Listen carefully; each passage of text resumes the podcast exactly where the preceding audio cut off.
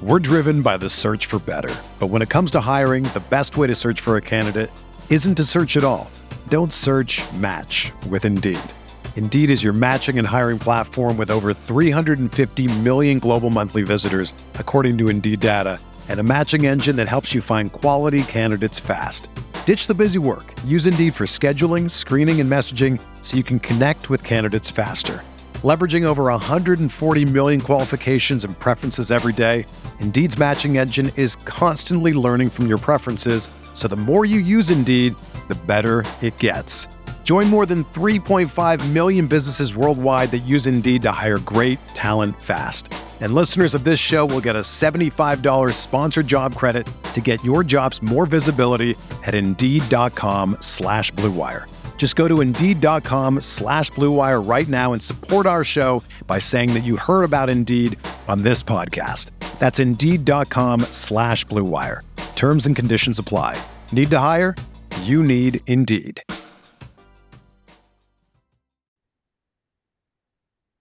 Welcome into another edition of McCready and Siskey, powered by Reign Total Body Fuel. I'm Neal McCready, joined by Tyler Siskey here on this Monday, January the 29th. Hope you all had a wonderful weekend.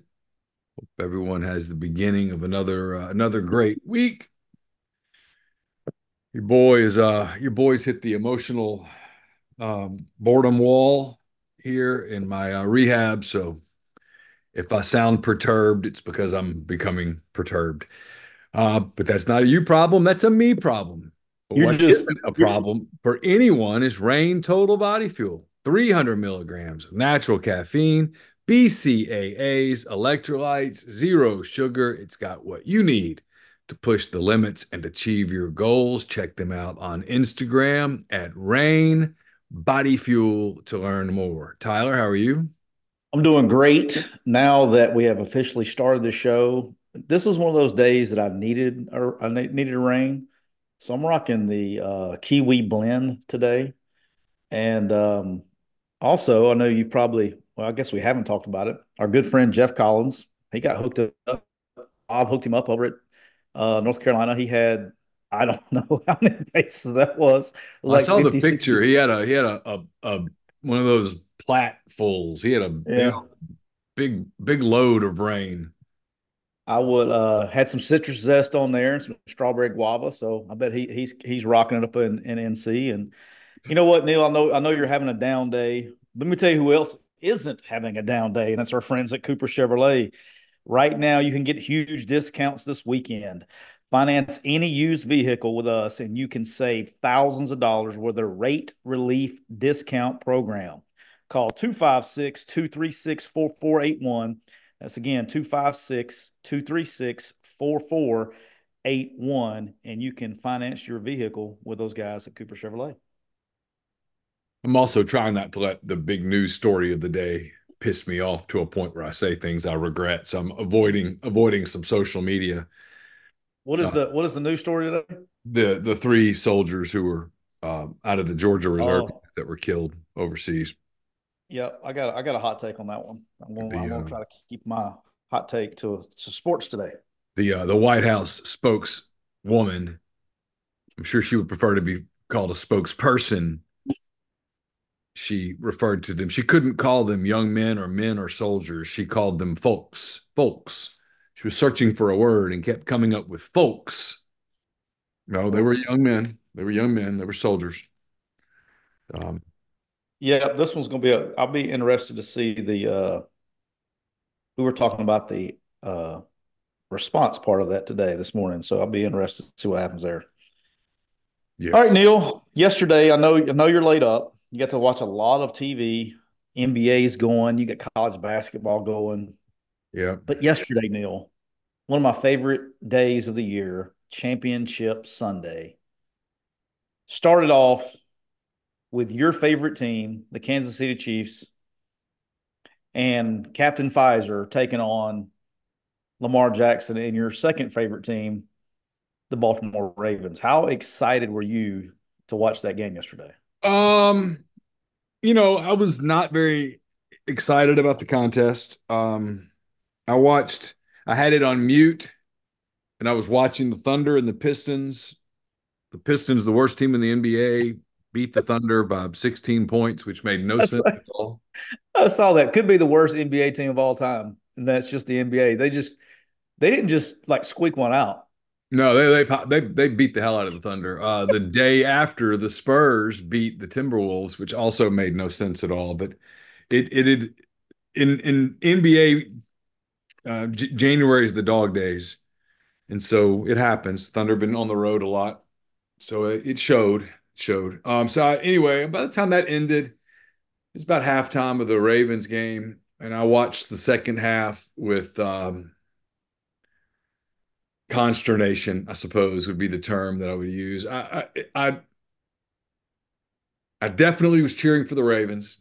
I don't like the Chiefs. I just don't like them. I don't like this story.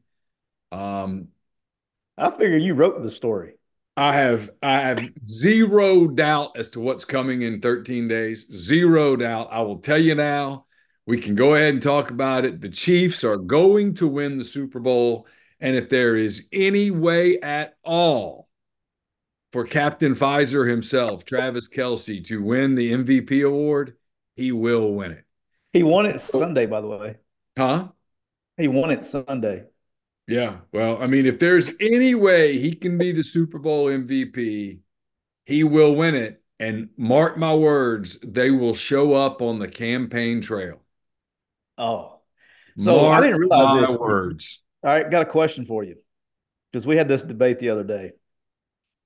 I, I know y'all turned in. Y'all didn't realize y'all were turning into Outkick uh, podcast today.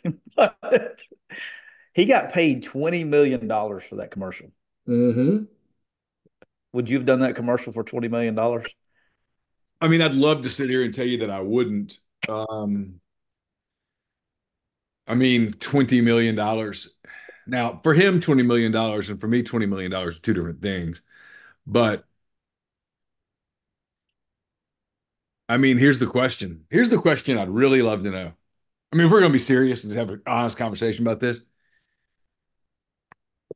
gut of guts, did Travis Kelce really get the booster?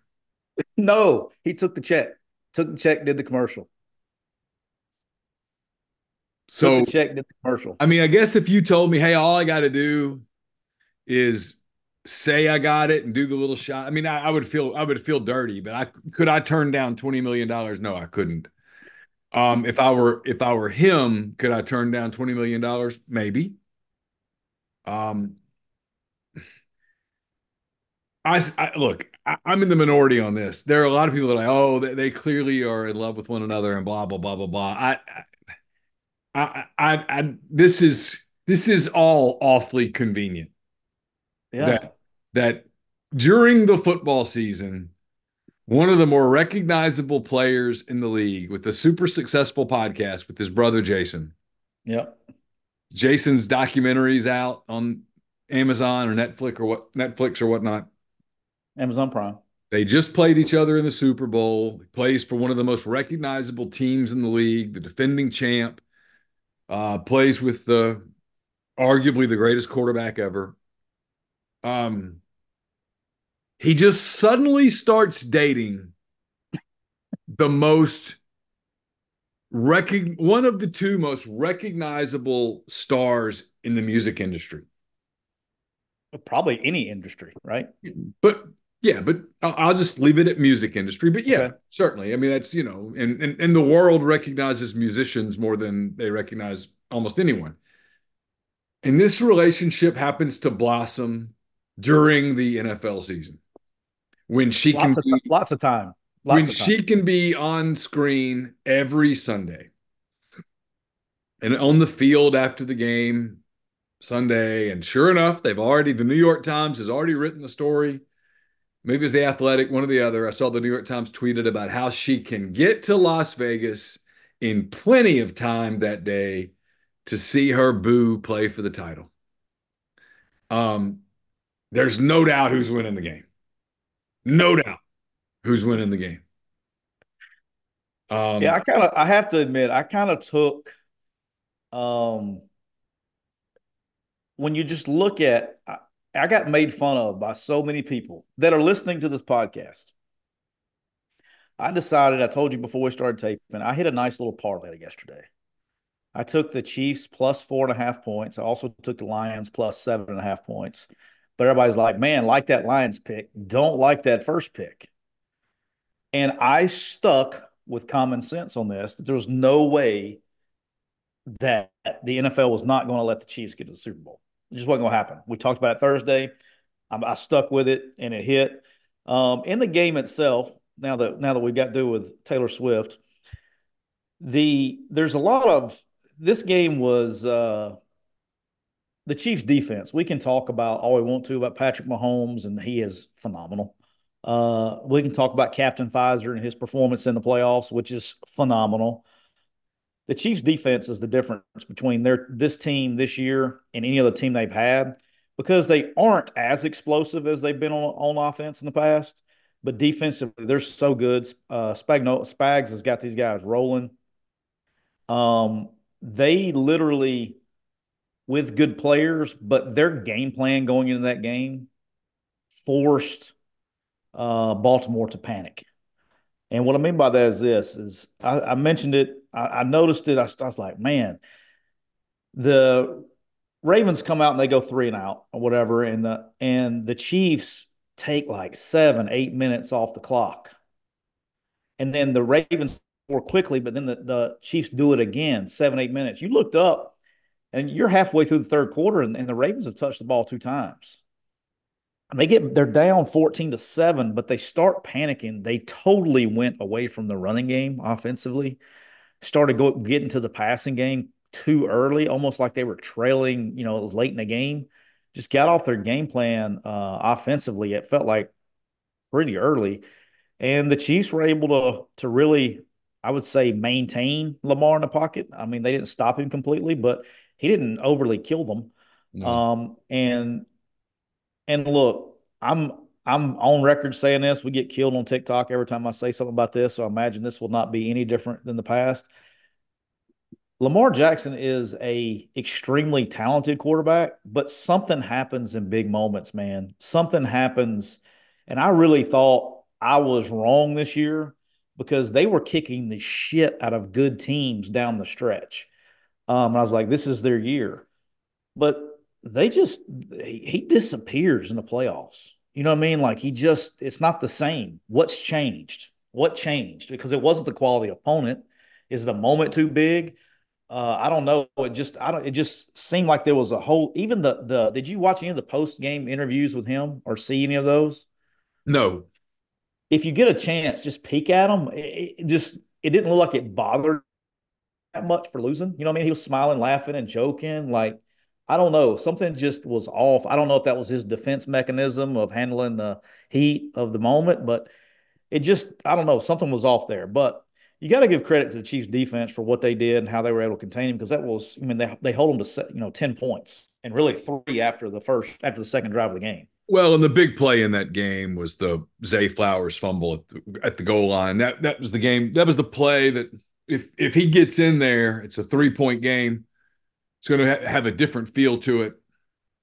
Um, when he fumbled that ball and the and the it was recovered by the Chiefs in the end zone. I, that, I thought that was it. I know there was another drive and Lamar threw the interception on a play where I, I thought there could have been an interference call, frankly, but um, anyway, you get through the pick, and that was that. But the the Flowers fumble was the play of the game. I mean, it was a play that that uh, was it Sneed who made that play. Um, yes, you know, it was just a a big time play right there inside the one yard line. The ball punched out, recovered in the end zone by the by the Chiefs, and to me that was night night. That was it. And you know, if, if you give the Ravens a score there, maybe we're having a different conversation today because it, the that would have certainly changed the feel of the game and put some pressure on that Chiefs offense. As it was, the Chiefs offense didn't have to do a lot, and so there was never real really all that much pressure on them after the first half. And you know, I can make all the Pfizer jokes I want to make, and I can make jokes about the campaign that's coming up where uh, Taylor and and uh, Travis are going to be on the uh, on the stage with with. You uh, couldn't think of his name. You were about to call him Captain Pfizer again. You couldn't. They were going to be. be. They're going to be on the stage with uh, with Biden and Harris and all that doing the campaign stops. But the truth is, give credit where it's due. It was a big time play made by the Chiefs right there on defense to force a turnover inside the one and change the entire complexion of the game. Yeah, so I, I, actually agree with you because I think momentum is a big thing. They kind of started getting a little momentum on that drive. he fumbles, and here here's the thing: there's been a lot, and it's going to come up again this week as this week goes on. People start breaking this game down. The NFL is looking into changing this rule uh, with fumbles into the end zone. Uh, I think they came out and said something about it maybe last week, whatever it was, week before. Uh, ironically, it happens in this game. I think that may be the dumbest decision in the history of freaking football to look at changing this rule. Well, it got it got recovered in the end zone though. Yeah, but what I'm saying is, is that if you fumble, if you I'm talking about if you fumble, if he was to fumble into the end zone and they go they go out of bounds, yeah, right? through the end back zone. end zone or through the end zone or to the side, they're looking at changing that rule, uh, taking it back to the spot of the uh, of the fumble, and here's the deal: is this this rule's been around as I mean forever. Um, you can't change this rule because every moron that ever gets the ball on first down, everything's going to turn into a leaping contest at the goal line. It's going to be so dumb. Um, but you can't, and this goes back to Zay Flowers. I think he's a very he's a very talented player. He is a rookie, but he's extremely immature. I mean, he got a 15 yard penalty for doing that. You got to be smarter than that. There was no reason to to to do that at that situation. You're going to have the ball at the freaking foot line and be able to do whatever you want to to score. You just don't unless it's fourth down. You don't do that, and there's no reason to to reach out and do that. And that's that's a coaching point that every skill player's ever taught and it's amazing how many guys, you know, I don't know why, but that was just a very immature play on him to even try to reach out and do it because he knew he probably wasn't going to get there anyway. Um, and it's just, you know, but to change the rule is going to give those guys a reason to do it. And you're just going to have, it's going to create more situations where, okay, now did he have control of the ball when he was going across and all that stuff? Because you just don't reach the ball out unless it's fourth down. But um, I'm in agreement with you on that. I think that changed everything there. And then look, kind of hit them the last two weeks. Dude, Patrick Mahomes, I give him all kinds of shit, but he is the, and we give him, you know, him and Captain Pfizer shit all the time.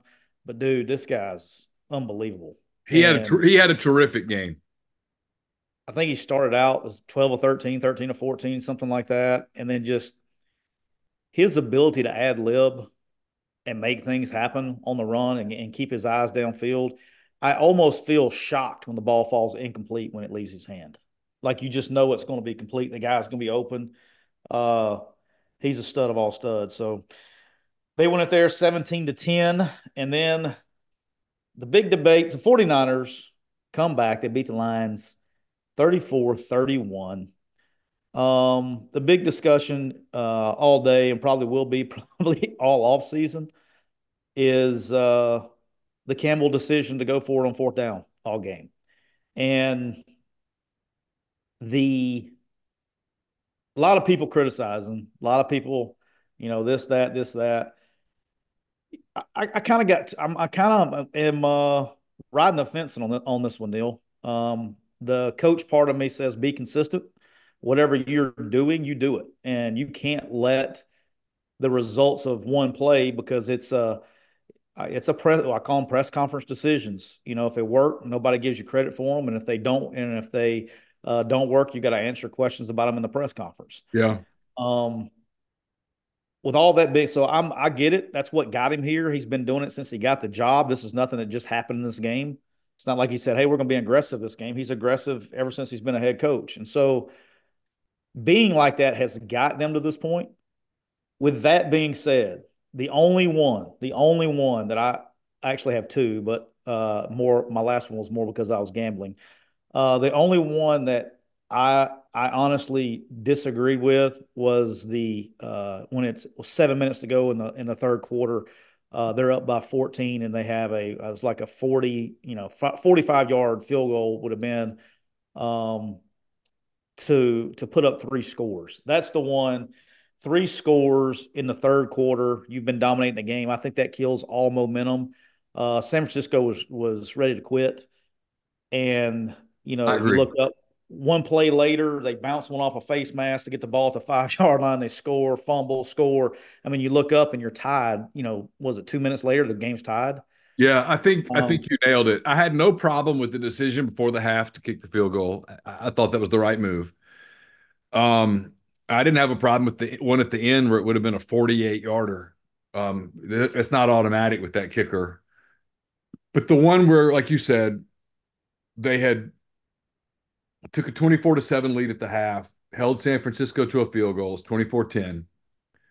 If you get a field goal right there, make it 27 10, you've answered the bell for the second half. You took a couple of body blows, you answered with a couple of body blows, and you're right back where you were at the half. And that's a lot for, for uh, San Francisco to have to overcome. But instead, by not getting it, you breathe some life into them. And I realize if you missed the kick, it would have been the same thing. Right.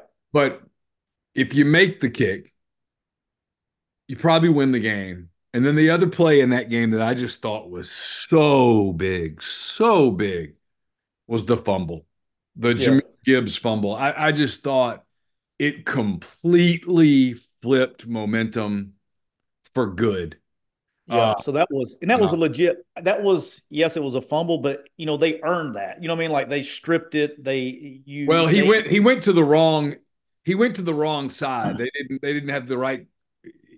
Someone either either he or Goff made a mistake as to where the play was supposed to go, and and so the play was discombobulated from the get go, and he was moving the ball, and it got knocked out, and there was a play right there. I just thought that was I thought that was the biggest play in that game. From that point forward, it felt like it felt like it was inevitable that the 49ers were going to win.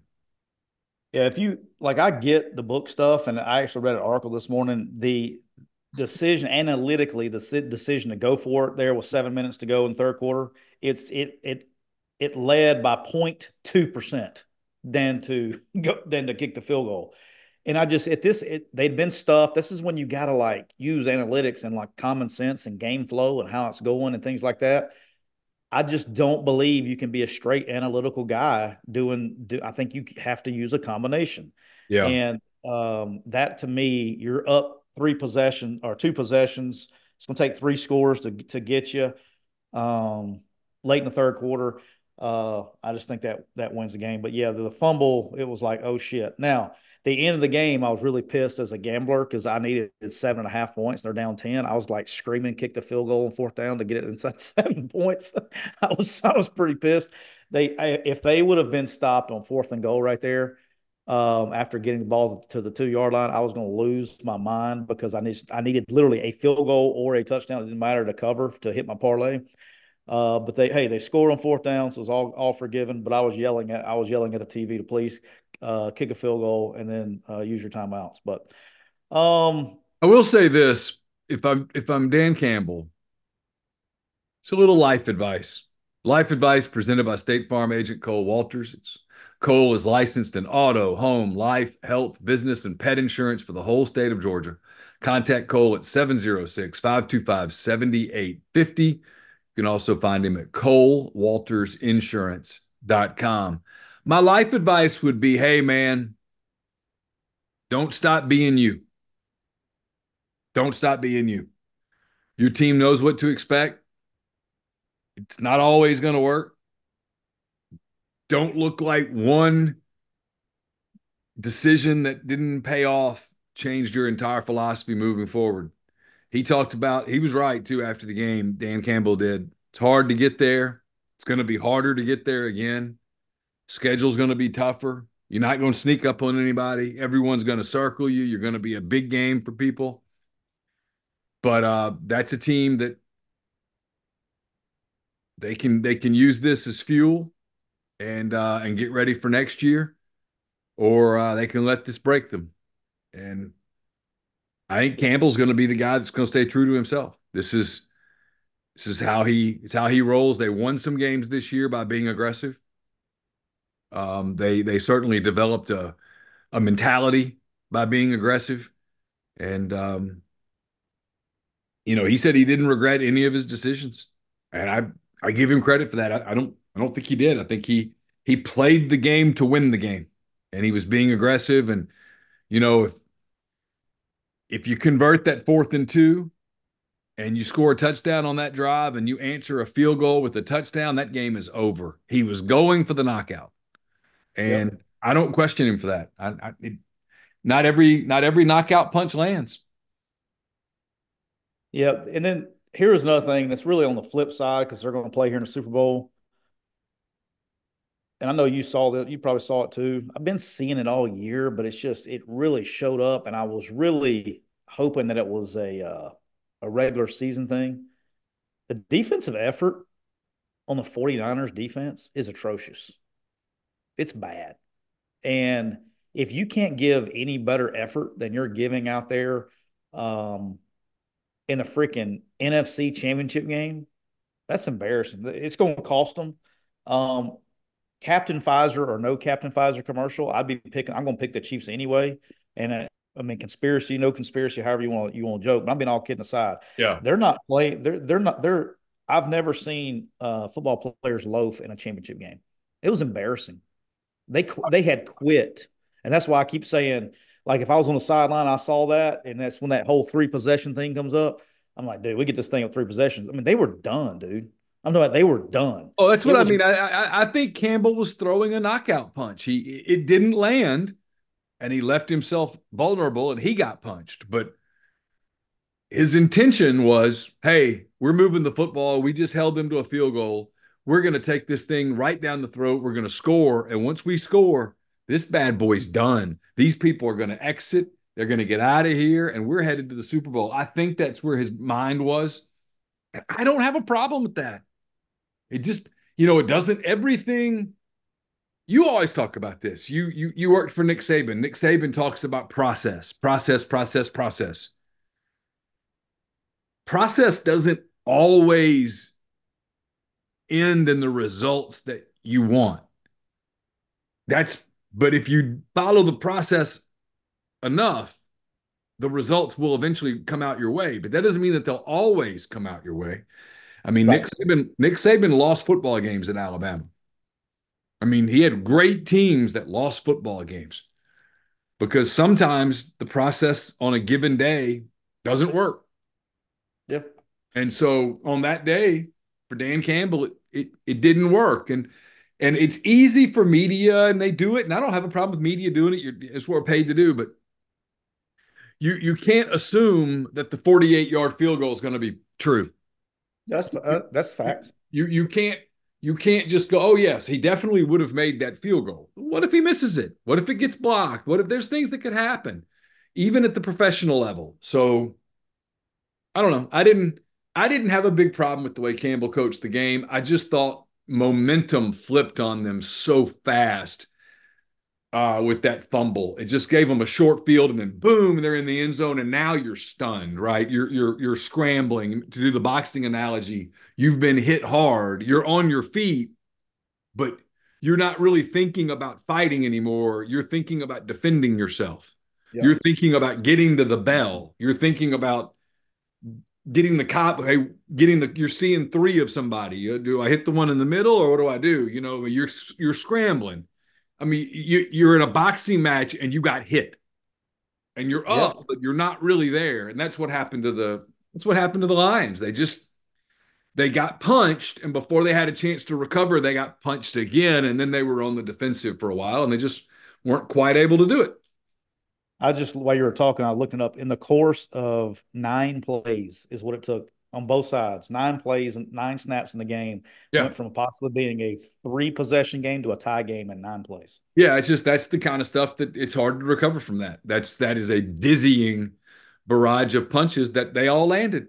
And you, yep. you know, you just you weren't you you see it in a fight sometimes. A boxer's controlling the fight, and then some you know, he's got he's won the first five rounds and he's in the sixth round and he gets hit all of a sudden and and gets cut or or whatever. And next thing you know, he's lost the round and he's he's he's scrambling and the fight's completely different. And that's what happened to the Lions yesterday. It happens. It's part of it's part of competition. Sometimes momentum in sports is a big thing. I always laugh at people talk about how there's no momentum. It, definitely in, in, in sports like football and basketball, especially, there's real momentum. Sometimes in baseball, a pitching change can stop the momentum. But in sports like football and basketball, momentum's a real thing. Well, it's funny you bring that up, and we'll transition to something else here. But um, I have on my wall. I'm in. I'm in my office. We're zooming. Obviously, we're not on video, but in my office, I have uh, one of my call sheets up from championship game, and I have one, two, three, four. I have five plays that are in this on this particular call sheet that literally is under momentum. So if I feel like the momentum has has turned at all, it was a play, you know, a shot play that I, I called a basically it's a high percentage shot plays or high percentage chunk plays to try to uh, capitalize on momentum. So I actually had a, a section of my call sheet uh, that had momentum on it. All right. Um, I, I, saw this. This actually saw this yesterday, and I where I was like, "Holy shit! It's amazing how uh, Twitter works." I think. Uh, I think our good friend Chase has had some fun with Twitter last week, but so I tried to I tried to back this up as far as I could. There are no less than 10 to 15 different people running with this.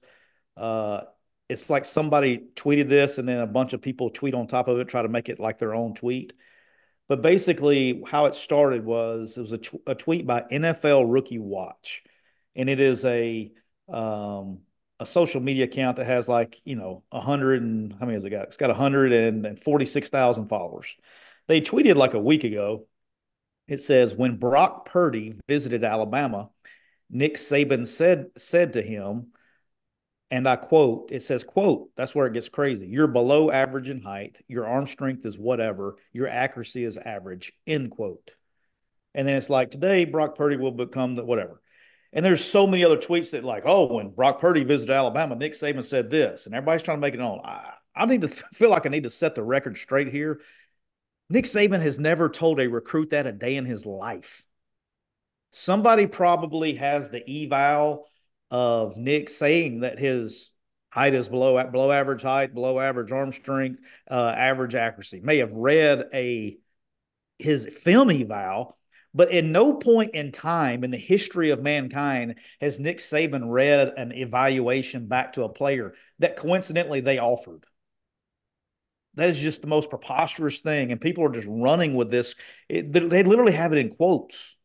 Like, so you're quoting somebody that never said it. So I thought that was, and then it was like, oh, but Brock Purdy, you know, he's a he's leading them to the divisional title. Okay, I got a few things. One is, is he wrong in his film evaluation there? No. Um, and two is it's kind of like the oh, it used it still drives me nuts is every time an Ole Miss fan brings up uh, some guys that played at Memphis that we didn't take or whatever is going to Memphis and been a good player. I was like, okay, well, why is it Alabama's fault? What about, do you not think that there are other schools out there besides Iowa State that missed on this kid? you know what I mean? Like yeah. he ended up going to Iowa State. So that means Ohio State missed on him. I didn't see anything on Ryan Day's evaluation. Uh, Jim Harbaugh missed on him because he would have gone to Michigan before that. Uh, every every school in the SEC. I mean, Iowa State, I love them. They're my guys but there's a lot of schools ahead of Iowa State in the pecking order for quarterbacks. Well, look, if there was never, I'm not even talking about Purdy specifically, just in general, if there was never an evaluation mistake, there would never be any stories like Brock Purdy. That is true. Um, you know, there are there are also people who are late bloomers. There are also people who um, get someplace and get in the, the perfect system for them and develop in a way that maybe other people couldn't have forecasted? We're driven by the search for better. But when it comes to hiring, the best way to search for a candidate isn't to search at all. Don't search match with Indeed. Indeed is your matching and hiring platform with over 350 million global monthly visitors, according to Indeed data, and a matching engine that helps you find quality candidates fast. Ditch the busy work. Use Indeed for scheduling, screening, and messaging so you can connect with candidates faster. Leveraging over 140 million qualifications and preferences every day, Indeed's matching engine is constantly learning from your preferences, so the more you use Indeed, the better it gets. Join more than 3.5 million businesses worldwide that use Indeed to hire great talent fast. And listeners of this show will get a $75 sponsored job credit to get your jobs more visibility at Indeed.com slash BlueWire. Just go to Indeed.com slash BlueWire right now and support our show by saying that you heard about Indeed on this podcast. That's Indeed.com slash BlueWire. Terms and conditions apply. Need to hire? You need Indeed. When you drive a vehicle so reliable it's backed by a 10-year, 100,000-mile limited warranty, you stop thinking about what you can't do and start doing what you never thought possible. Visit your local Kia dealer today to see what you're capable of in a vehicle that inspires confidence around every corner. Kia, movement that inspires. Call 800 333 4KIA for details. Always drive safely. Limited inventory available. Warranties include 10 year 100,000 mile powertrain and 5 year 60,000 mile basic. Warranties are limited. See retailer for details.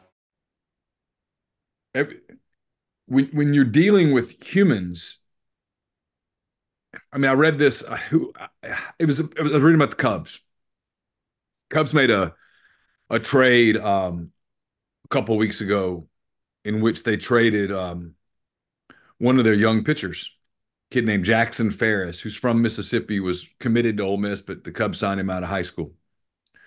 And uh, Cubs are really high on him, but they needed a left-handed bat. They traded for a former first-round pick of the Dodgers uh, Billy Bush, who's probably going to get an opportunity to be in the Cubs everyday lineup this year, right? Yep.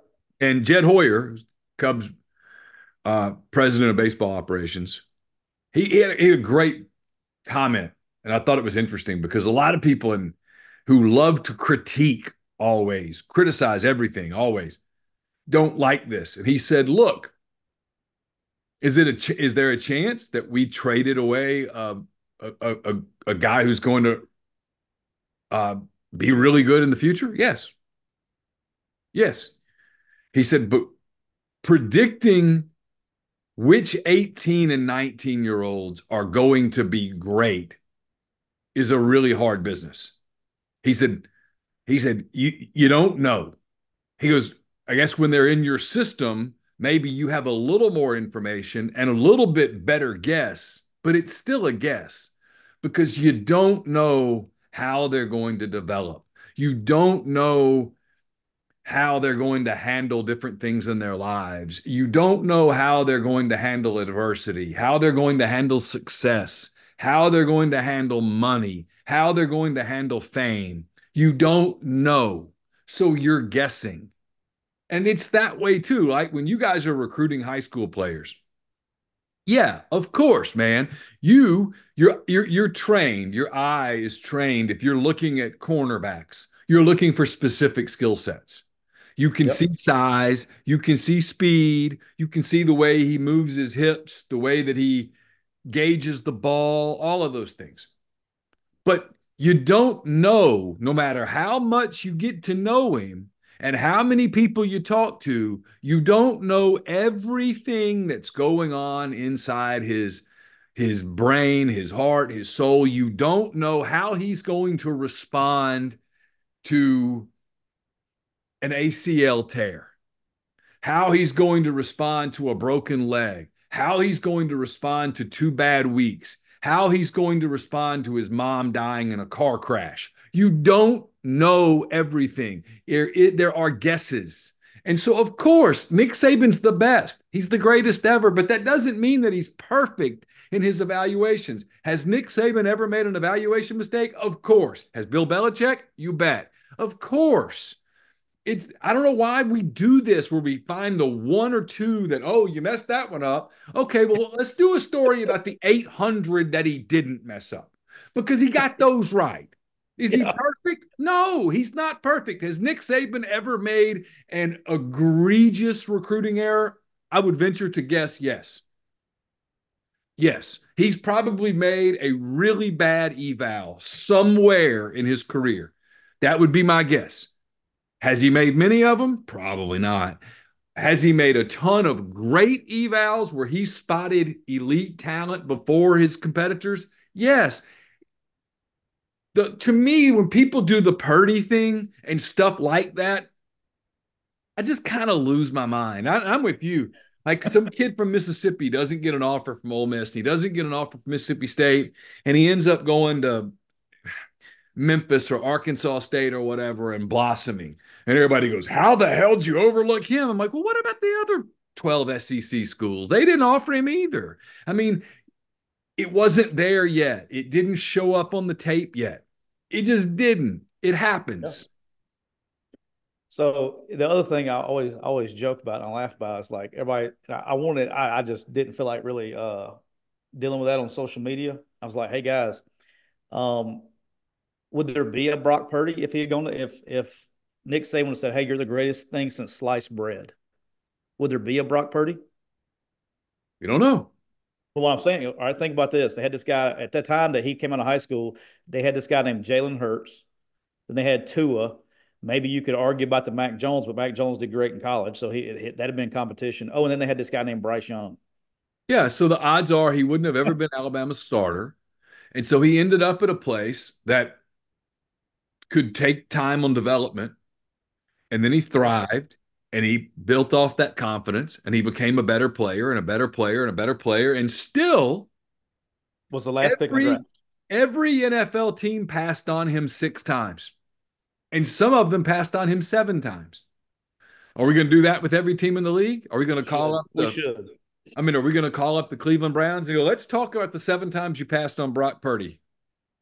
No, nobody does that. It, it, it, it I don't know. It's my field. My field sort of looks for negatives a lot.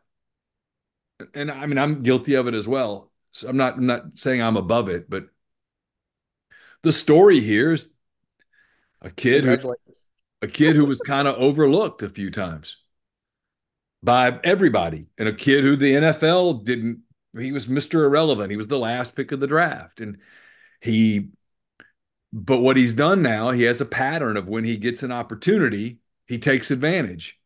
And yesterday, I thought he had a huge game because if he didn't, if he just had an average game yesterday, um, they would have lost. You know, the guy on the other sideline, Jared Goff, played really well yesterday. And Jared Goff's an example of, you know, the, the Rams, the Rams g- gave up on Jared Goff. Yep. And and uh, you know, he he's proven that no, he's not just a, you know, there was a couple times when people were like, well, does Detroit need to go make a better, go find a better quarterback? No, they've got their quarterback. He's their leader. He's good. Uh, you know, people talked about him being immobile last week, and there were a couple times yesterday that he moved, made plays. Right. I mean, it's just humans. You know, yeah, he, it worked out for both of those though. Same, uh, both L.A., L.A. and because LA would do it again if you guaranteed them Super Bowl, they'd do it again. Of course, so it, it kind of worked of out for both on that. Of course, it is. It's the part about sports that that uh, it's what makes sports fun. Really, is the unpredictability of it, and and the fact that you have, um, you know, stories come out of nowhere. It's like it's to finish the thought about what Jed Hoyer was saying, the Cubs guy. He was he was like, look, you know, you you the reason that you want to accumulate talent in your farm system is you want to give yourself as many opportunities as possible. He goes, but there's there's there have been absolutely he didn't name names because there have been times when the guy or two that turned out to be great were not who we we were expecting. We're not who we thought would be the guys that would turn out to be great.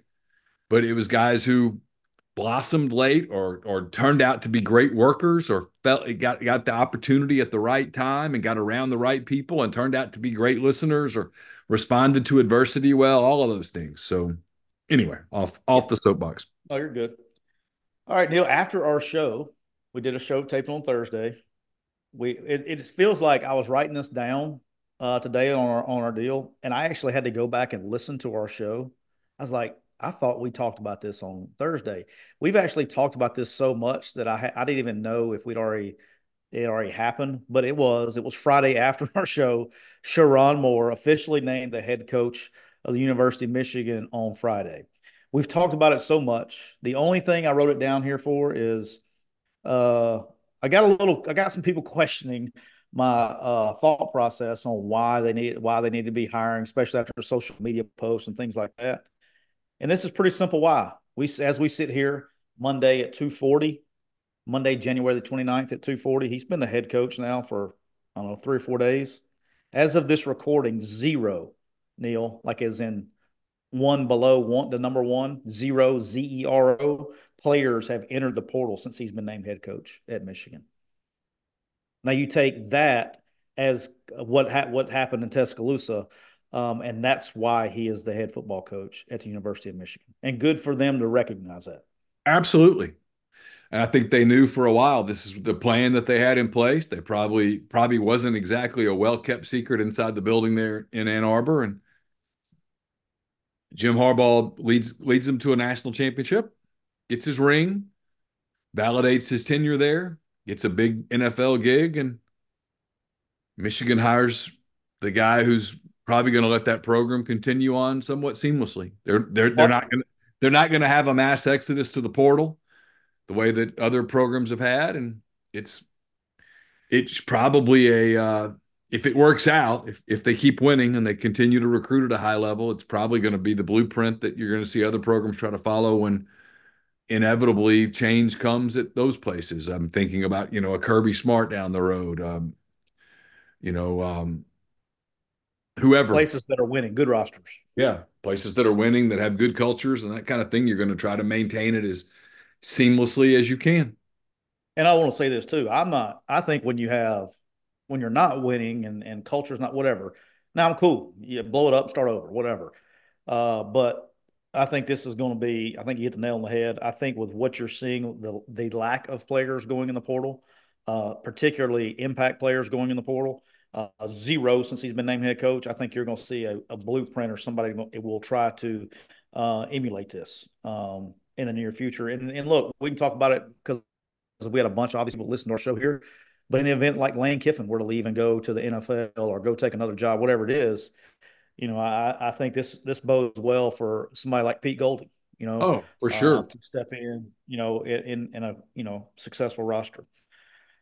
All right, Neal, uh, going to shift gears a little bit. Got a couple things I want to talk about. We I've actually been talking about this a little bit in my in my business, um, and because everybody tries to, um, you know, there's a there's a saying we mentioned it uh, last week, but uh, a failure to plan is also known as a plan to fail. So everybody's trying to look ahead and see what they can do to help their teams. And and now that we're here, I finally feel like okay talking about it because this is the next time we're we're talking about college football. We're talking about the college football playoff and things like that.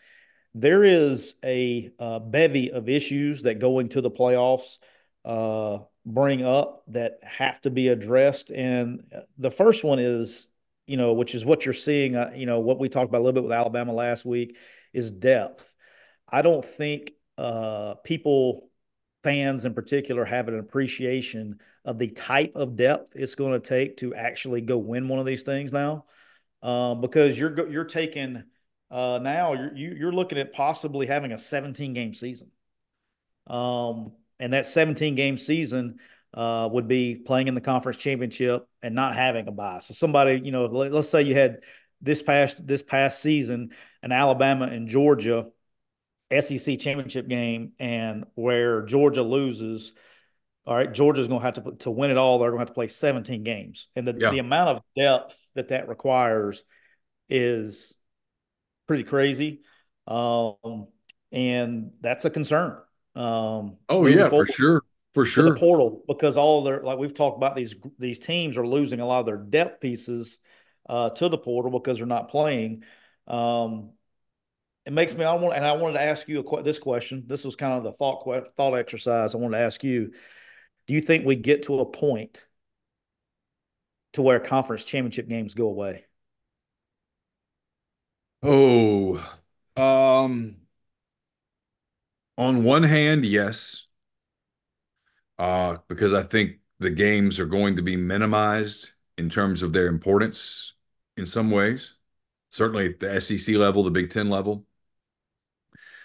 And then in another way, no, those are monumental money makers for the league. Uh, you know, anytime. Are they still the moneymaker though? If you lose importance on it, you know what I'm saying? Like, well, you know, I mean, here's the, I mean, I mean, here's the argument, and I'm, I'm just thinking this out loud as we talk, right? The SEC basketball tournament's going to get played in Nashville in March. Yeah. The odds of it being truly meaningful, pretty, pretty small. Like for it to be truly meaningful, a team that comes into the tournament without being in the NCAA field wins it and gets an automatic bid, right? Like for Alabama, for Auburn, for Tennessee, for Kentucky, the four teams at the top right now, they were to go play in Nashville at the SEC tournament, those does the game really matter? Like, does it really matter if you're Auburn? Uh, if you win on Friday night in Atlanta, in, in Nashville? Does it right. does it really matter? Does it really matter on Saturday? No, but it's amazing. The kids play those games like they matter. Uh, you're playing for a conference championship. Competitors love to compete. Um, so my guess is no, those games don't go away. Uh, no time soon. I, they're, yeah, yeah. you know, I, my guess is no. Now, is there a chance that you see a team you know, like a let's say a 12 and 0 Georgia goes into an SEC championship game. Georgia's 12 and 0, they're ranked number 1 in every metric. And the computers show that even if they don't win, I guess they wouldn't get one of the four. To win, you got to win one of the four. I mean, maybe maybe they've got a couple of injuries that they just simply have to nurse and they try to win with their depth and if they don't they go play some you know they, they're going to play a home yeah. game and I don't know. I don't, I don't know how all that works, but you know, is it conceivable that a team could sit guys for a championship game, knowing that that might mean that hey, we're going to play 12 seed Tulane next next Saturday in Athens? Sure. Um, but my feeling, my gut feeling is, I mean, I'll, I'll, I'll do the SEC thing again. SEC baseball tournament every year in in Hoover in May.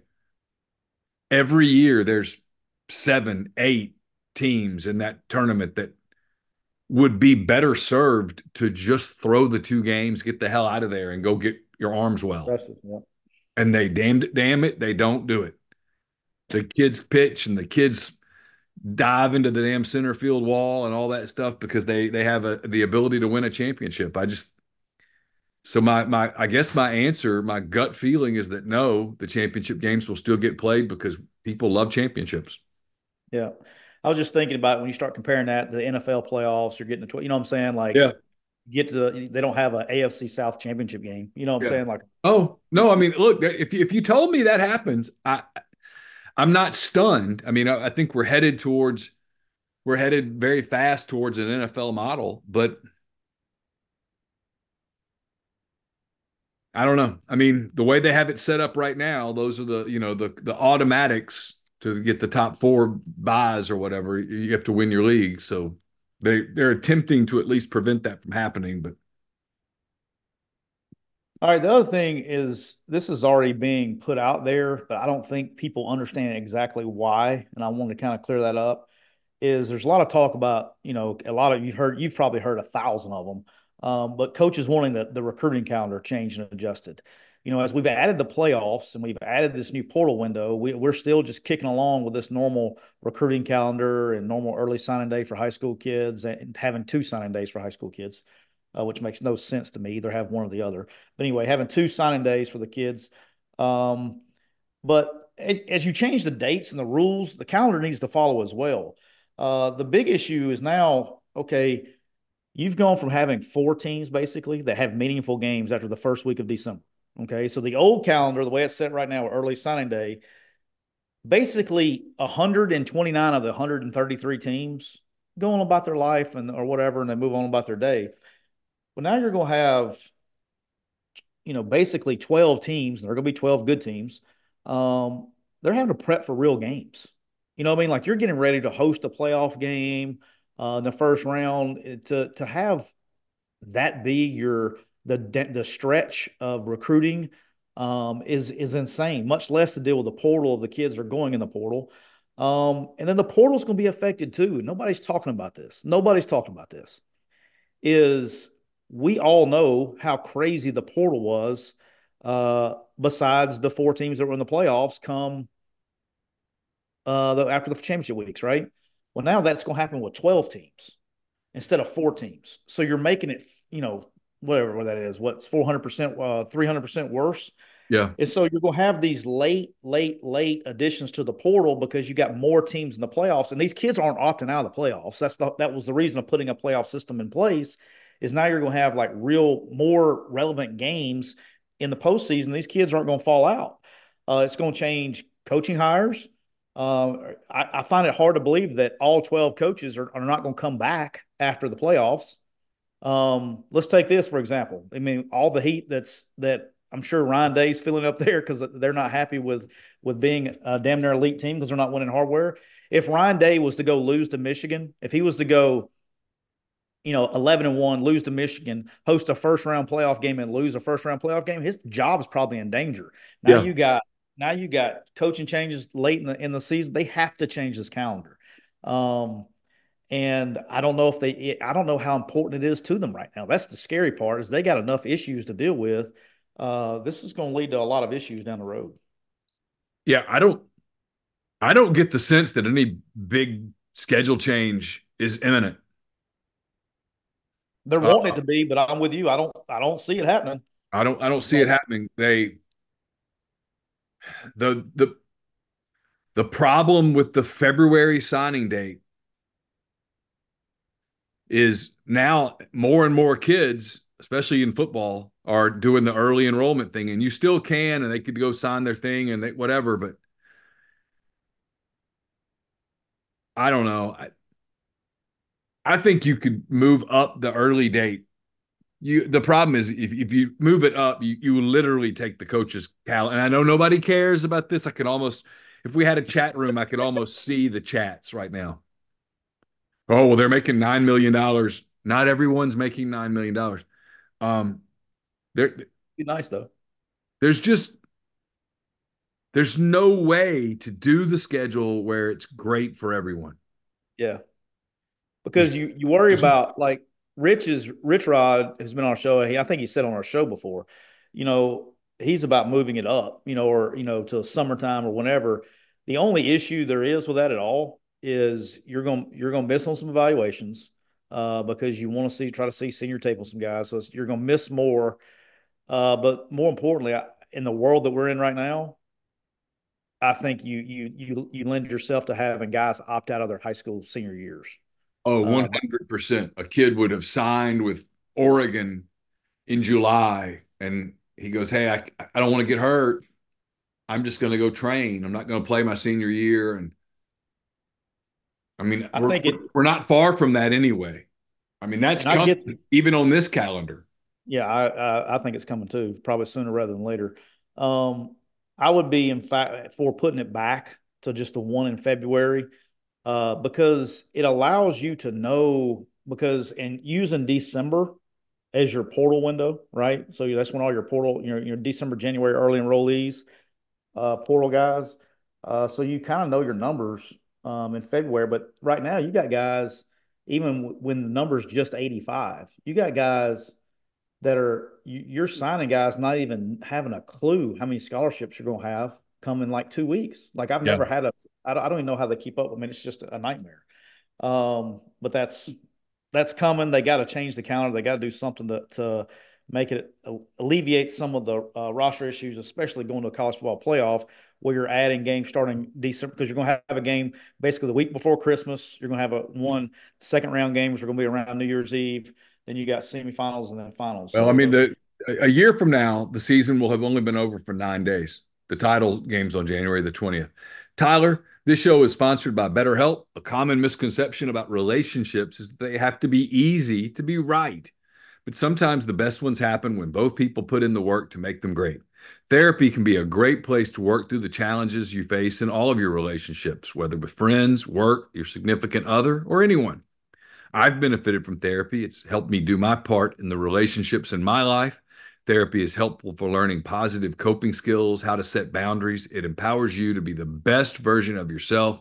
It isn't just for those who've experienced major trauma. If you're thinking of starting therapy, give BetterHelp a try. It's entirely online. It's designed to be convenient, flexible, and suited to your schedule. Just fill out a brief questionnaire to get matched with a licensed therapist and switch therapist anytime for no additional charge. Become your own soulmate, whether you're looking for one or not. Visit betterhelp.com slash MPW today to get 10% off your first month. That's BetterHelp, H-E-L-P dot com slash MPW. Um, a couple of house cleaning deals here. Then I'm going to ask you one question here at the end. Um, I want to clarify with the fans. I've been asked this question no less than 46 times in the last two weeks. Really, a clarification on the drop add dates when it comes to portal guys and spring semesters and things like Yeah. that. Yeah. You know, there always is a drop add date, but that's not necessarily the ending date. Um, it's not impossible to get somebody in school after that date. It just requires you have to go get basically signatures, a bunch of signatures across campus from professors that will allow you to, to add late, deans, and things like that. Uh, it has been done before. Uh, the portal kind of puts some new kind of emphasis on this where people think, oh, he was waiting to this day or whatever. But, you know, mid year signees with JUCOs and things like that have been around a long time. And, and, I've been at schools that we started like January 3rd or 4th, and you'd have a drop add date, and you'd have a guy, a late guy, JUCO you get a hold of, mid year guy, and you can add them as long as you get you have it. Now it's a pain in the ass, but you gotta. It's not impossible, and you know. And if I don't know when I know Ole Miss started late, but like if their drop add date was today, and on Thursday, you know, Michigan's best player decided to go in the portal, he wanted to come to Ole Miss, you could you could sign you could go ahead and sign him and get a bunch of uh, you had to go across had to put your feet on the ground and drive around or get in a golf cart and get a bunch of signatures but it's not it's not impossible to get those guys in school just so the fans know that Yeah. all right neal a couple things one one is uh, one of our friends i know one of my dear friends corey batoon hired as defense coordinator at missouri um so happy for him uh he's he's kind of my reason for many years. That was my room dog on the road. Uh, we actually lived together for about six months uh, when I took the job at Ole Miss. Um, we've been friends for a long, long, long time. Uh, he is probably one of the smartest X's and O's guys I've been around. Um, superhuman being, um, and he uh, gets his shot uh, at Missouri to be the defensive coordinator. Um, so I'm excited for him and his family. I know he's been he was with Lane for a little while at FAU. He's been at uh, South for the last couple years with Kane. He was at Hawaii. He's kind of he was at Ark State. He's obviously was Ole Miss DB's coach, safeties coach, I think. But he was with us, um, you know, especially that first year when we got here in um, 2012, and he was kind of the um, secret behind the sauce there on defense. He kind of did on defense what I did on offense. Um, just a really good dude, good X's and O coach, and excited for him and his family uh, getting back into the SEC. Um, and then your Iowa Hawkeyes. Yeah. Hired, hired Tim Lester. Tim Lester. Yep. As the OC. Tim was at the, with the Packers. He'd previously been the head coach uh, with Western Michigan. Uh, he was with the Packers this past season. I think Um, this locks up Iowa as a playoff team next year. I think they're probably a host team, right? I mean, if if not getting a bye. Yeah, definitely a bye team. Yeah, for sure. Yeah. Uh, Tim's a hell of a coach now. Um, he was at Western Michigan, had a good run uh, at Western Michigan. Um, that's actually a really, uh, really good hire. Um, it, it surprised me. I'll say that. I was actually really surprised. Um, I thought he was going somewhere else, and it was done. Uh, and had been done for a couple weeks, and then this one kind of came out of left field. So um, good for him. Uh, I'll tell you after we get off uh, how I know that, but it was uh, it was done. Him going somewhere else uh, after the Packers were done with their season and they kind of made the playoffs and they and they they win a game in the playoffs. That kind of extended things. And uh, I'll just say this: the Iowa Hawkeyes have them a new offensive coordinators because Green Bay uh, beat the Cowboys. If the Cowboys had beaten Green Bay, he would be he'd be the offensive coordinator somewhere else today. Oh, That's how how about fin- that? That's how finicky this world is. How about Uh, that? That's that. All right, Neal, I'm going to finish up with this. We did this last year. and literally on this on this episode a year ago. So I was like, dude, and we did pretty good. College basketball, we'll we'll we'll talk a little college basketball as the season, and this is kind of the time where I get I'm starting to get. I've actually watched more college basketball this year uh, because of the Criteria Club uh, than I have in a long time. So I'm, I feel like I'm ahead of the game than I was last year. But you you watch it, you co- obviously cover a team uh, in college basketball. So I'll, I'll, give you my three. You, I'll let you start.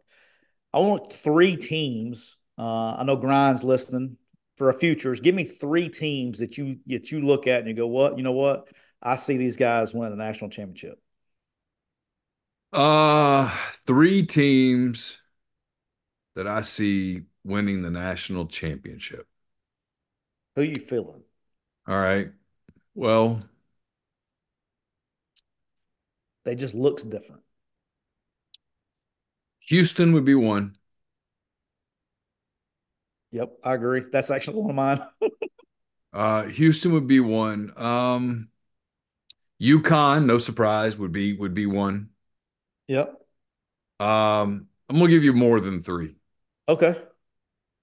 Because I don't know that I can just give three right now. Uh, as much as people focus on their failings in the past, Purdue very much looks like a Final Four team. They're they're they're more complete this year than they've been in a while.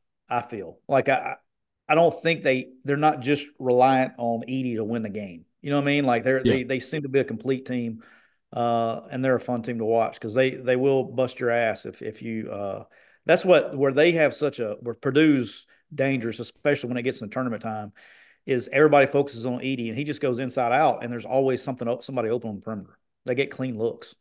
Uh, Arizona would be one for sure. Um, and I'll give you a couple of wild cards. All right. I don't hate Wisconsin as a futures bet. Ooh. Ooh, I did not have them on my list, but I've watched them a bunch. Okay. And then the other one, if you told me to take a Cinderella, I take St. Mary's out of the West Coast Conference. Wow. You going West Coast Conference. That's some of that criteria club staying up late watching them Buster games. Um, I have some concerns about SEC teams in terms of, I, I know that's the next question. I, I just pulled this up because I was curious. Quad one records. Tennessee right now is three and four against quad one teams. Alabama's three and five against quad one teams. Auburn is 0 and 3 against quad one teams. Um, I'm looking for Kentucky. I saw them here. Kentucky is 2 and 3 against quad one teams. Um, I'm looking to see if there's another like Cinderella ish kind of team here. Uh, I'll give you an interesting team for quad one. Interesting. You won't believe this. This team has a four and four record in quad one in the I SEC. Guess. In the SEC. SEC. Yep. SEC team four and four in quad one games. South Carolina. No, it's a good guess though. Uh, Texas A&M. Really? Uh, South Carolina is three and two in quad okay. one games. They have a 50 RPI, I mean, a 50 uh, net I, I, know we have a lot of Ole Miss people in our audience, so I'll answer your question. Ole Miss is two and two in quad one games.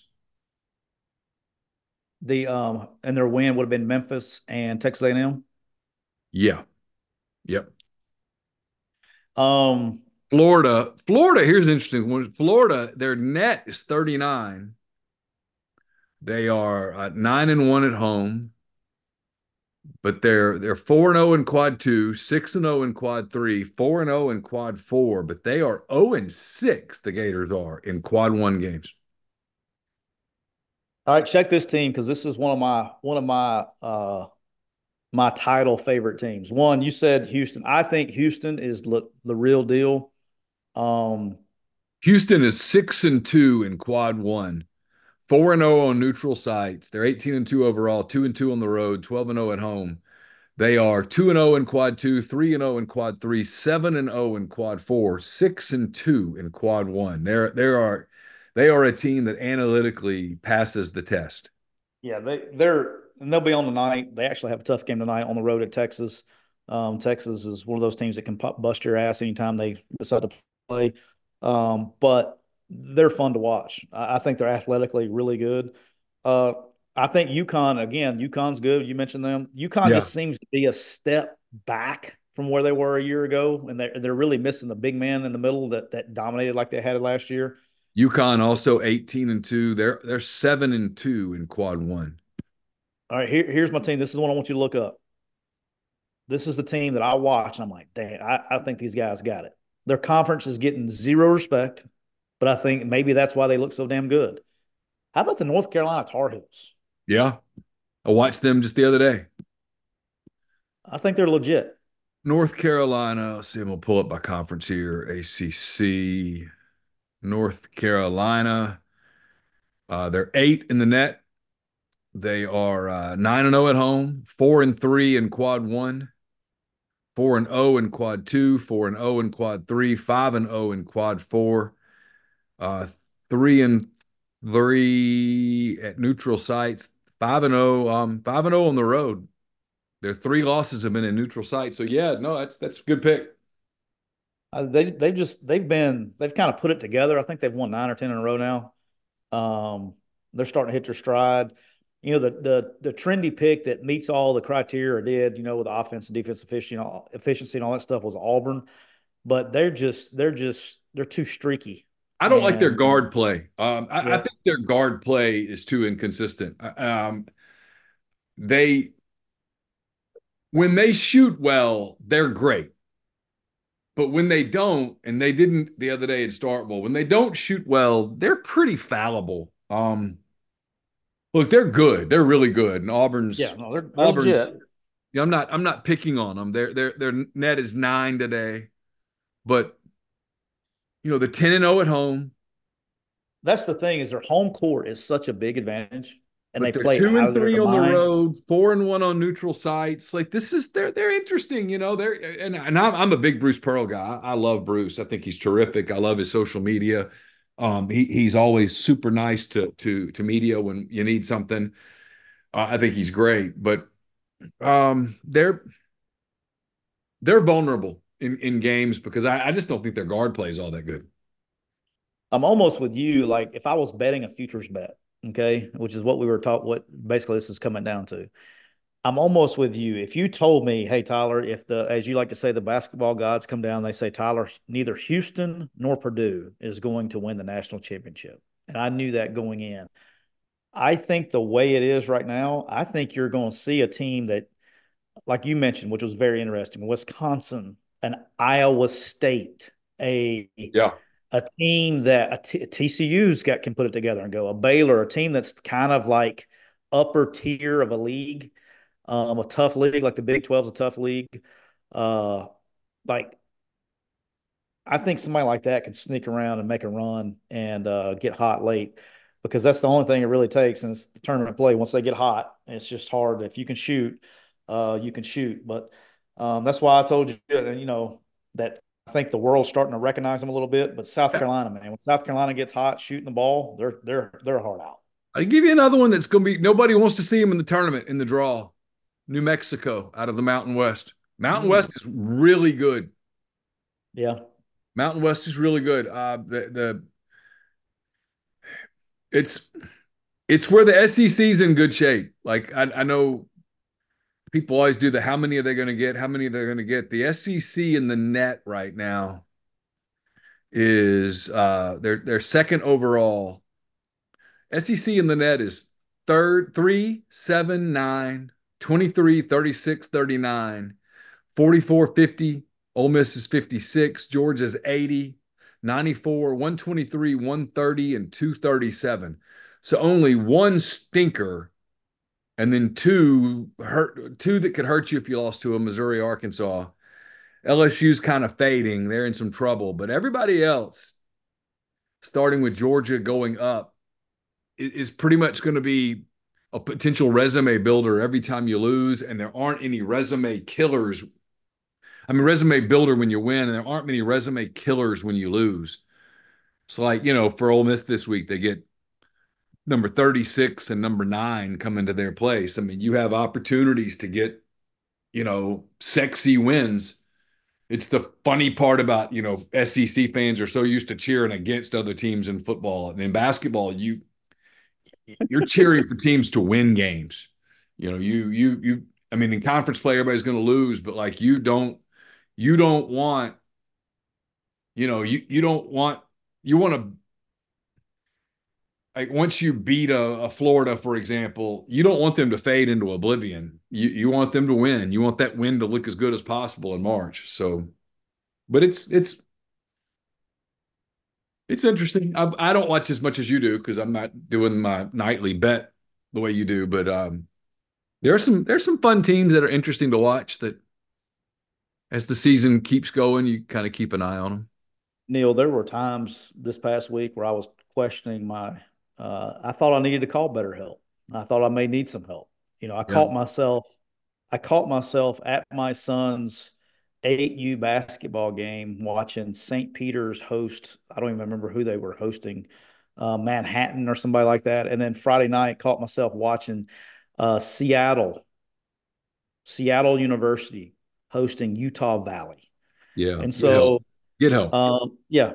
And so I would I would encourage. Uh, there's a lot of Ole Miss fans. I actually saw uh, heard saw heard Chase's report uh, about uh, the camera angle changing in the all season in the basketball arena.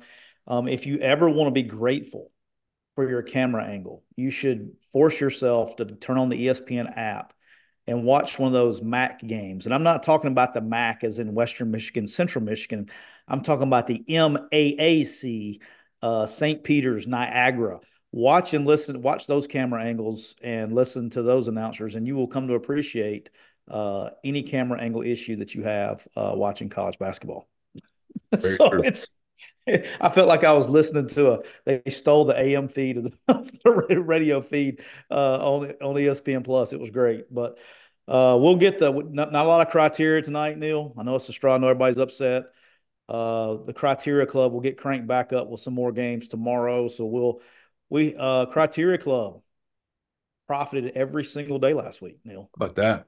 That's that's How a that? investment you don't get every day. That's it.